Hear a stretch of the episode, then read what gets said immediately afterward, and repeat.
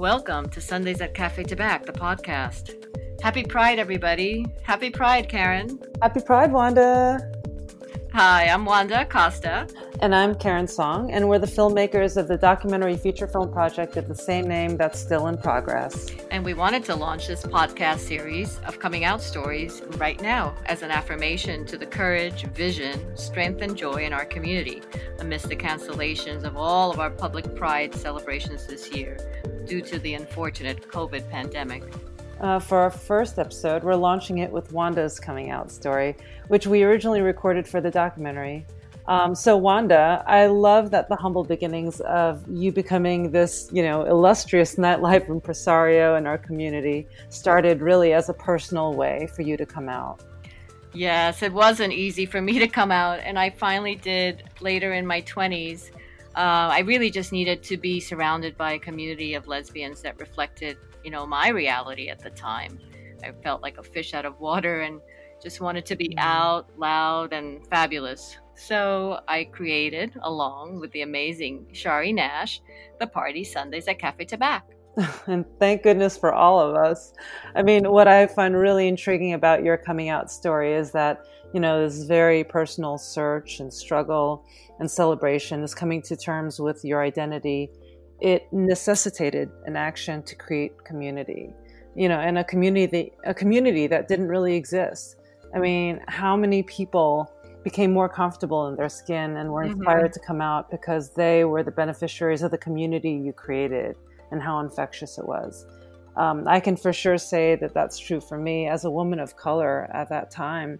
I mean, seriously, what a gift this has that has all been for all of us. It's you know a beautiful model of how one's own truth, um, courage, creativity, and self empowerment can resonate out into the world and create a seed for change. Mm, it's so true. Um, thank you for that. You know, everybody's story is unique and a moment of self empowerment that we can all be inspired by.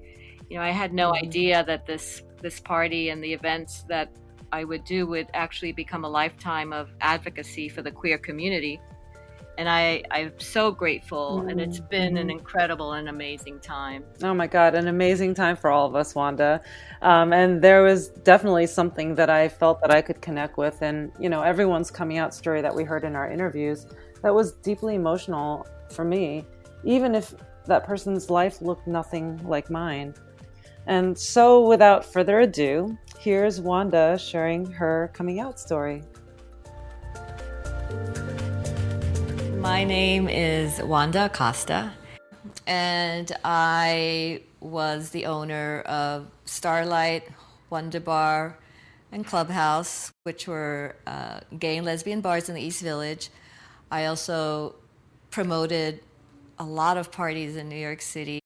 I was born in Brooklyn, New York. My parents came to New York from Puerto Rico in the 1950s, and so I'm a die-hard New Yorker. And I was in my early 20s, married. I met someone when I was 20 years old, and I was married to a man. I knew that I was attracted to women.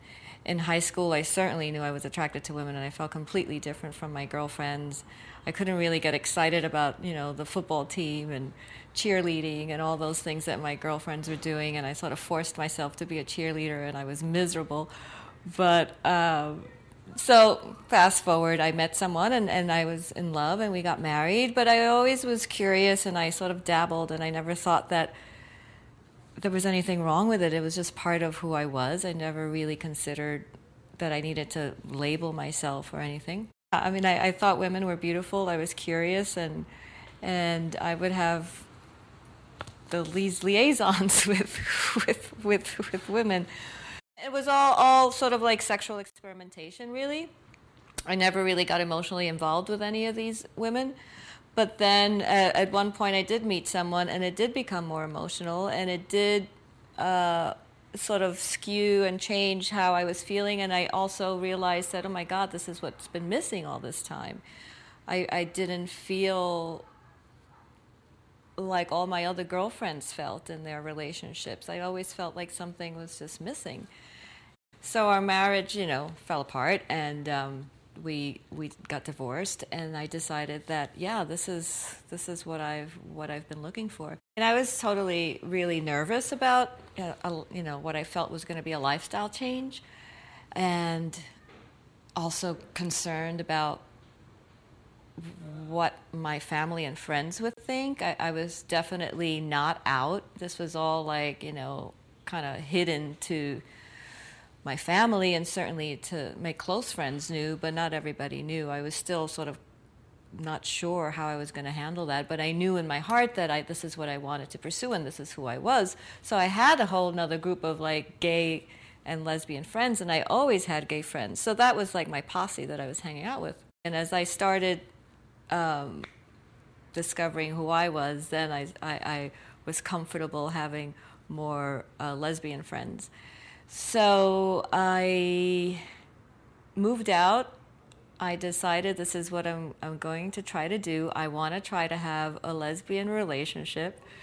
The woman that I that I left my husband for like took off because she got freaked out, and I I ended. I did actually meet somebody and that was going to be like my first i'm going to really try to like you know see what it's like to have like a lesbian relationship and we dated for several months and that didn't really sort of work out but we actually ended up doing cafe Tabac party together.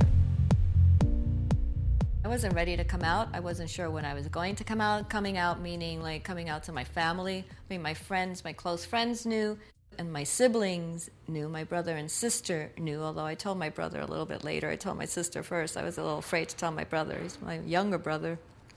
My younger brother, but he had made some comments like, you know, homophobic comments in the past, and I was I was um, reluctant to tell him. But when I did, he was totally fine and, and I remember telling him in the in the in the car. I, I don't even recall how this happened but I, I remember telling him in the car and he gave me a hug and he said don't worry you know I still love you. So that that was easier than I expected it to go. But in terms of um, coming out to my parents I wasn't sure when I was going to do that and I was really afraid afraid to do it because I knew how they felt, and I was afraid that they were going to disown me, really.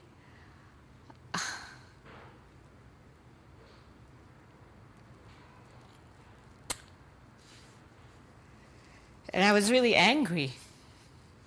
I, you know, I knew that I had to do it eventually because I was really angry. I was really angry at them and angry at my mom. You know, it's like, and you know, rightfully so. I mean, they're curious. I'm in my late twenties, and she didn't understand because I had been married, and then she, you know, she couldn't figure out like why I um, didn't have any boyfriends, and I wasn't talking about dating, and and I had a lot of gay friends, and I mean, she knew I had gay friends. I wasn't hiding that. So I remember she, we had a conversation. She called me on the phone and she asked me what I did the, over the weekend, and I told her what I did and who I was with. And I guess I was I was angry because I was getting so many questions all the time, and I was angry at myself because I wasn't being real. I wasn't able to have the relationship that I wanted to have with them. I couldn't talk to them about certain things. So she asked me, uh, uh, you know, I don't understand, Wanda. Why do you have so many gay friends? I don't understand what's going on with you. Why do you have so many gay friends? And I just like at that point, I just couldn't do it anymore. And I was like, Mom, because I'm gay too. And she got quiet and she started crying and I started crying and it was like a 3-hour conversation that went up and down and all around where ultimately she said, okay, you know, I think I always knew, but I didn't want to know. And I love you. This is hard for me, but you know, we'll we'll we'll get through it. And you know it wasn't easy. And it's it's much easier now and i have to say like it's fine but it was many years. It wasn't easy for for them to to understand and to get it.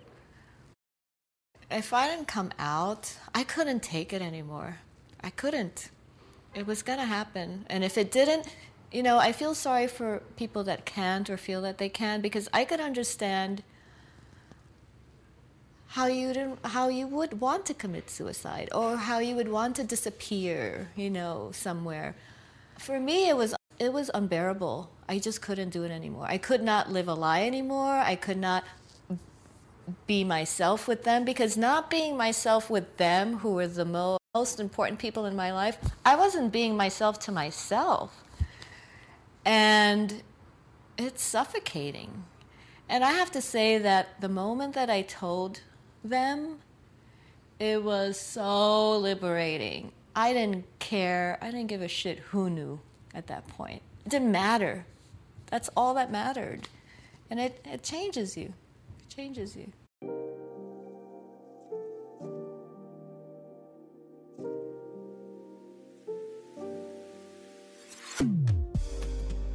And then, you know, to my surprise, maybe I don't know, like six, seven years later, my sister comes out, my my baby sister, my younger sister, and I wasn't, you know, it's funny because I wasn't ready for it either. And I guess, you know, I was happy. I was happy for her. I was surprised. It was also, you know, and I think, I think it's the same thing that happens with parents. You know, parents are like, "Oh, you sure you want to do this? You know, maybe it's not going to be such an easy life." You know, I already knew from my experiences what I, you know, was going through or had gone through. And, I thought, you sure you want to do this? So my sister actually, I think, came out to my mom. She wrote my mom a letter. And coming out, and my mom wrote me the response, basically blaming me for influencing my sister, which of course we all know was not the case. But it's been a many stage process. My dad's more, you know, kind of goes with the flow. I don't think she full, fully really accepts, but but understands that that's who we are, and you know, she loves me and loves my sister and loves my brother. I'm glad that she, my brother had a child, so she doesn't feel like she's not a grandma. But yeah, it's fine Thank you for listening. For more, subscribe to Sundays at Cafe Tabac, the podcast. You can also learn more about us and our film at cafetabacfilm.com and at Cafe Tabac Film on social media. Please share your thoughts with us on social media. And if you have a coming out story that you'd like for us to feature, reach out to us via our website. Happy Pride, everybody. Be safe.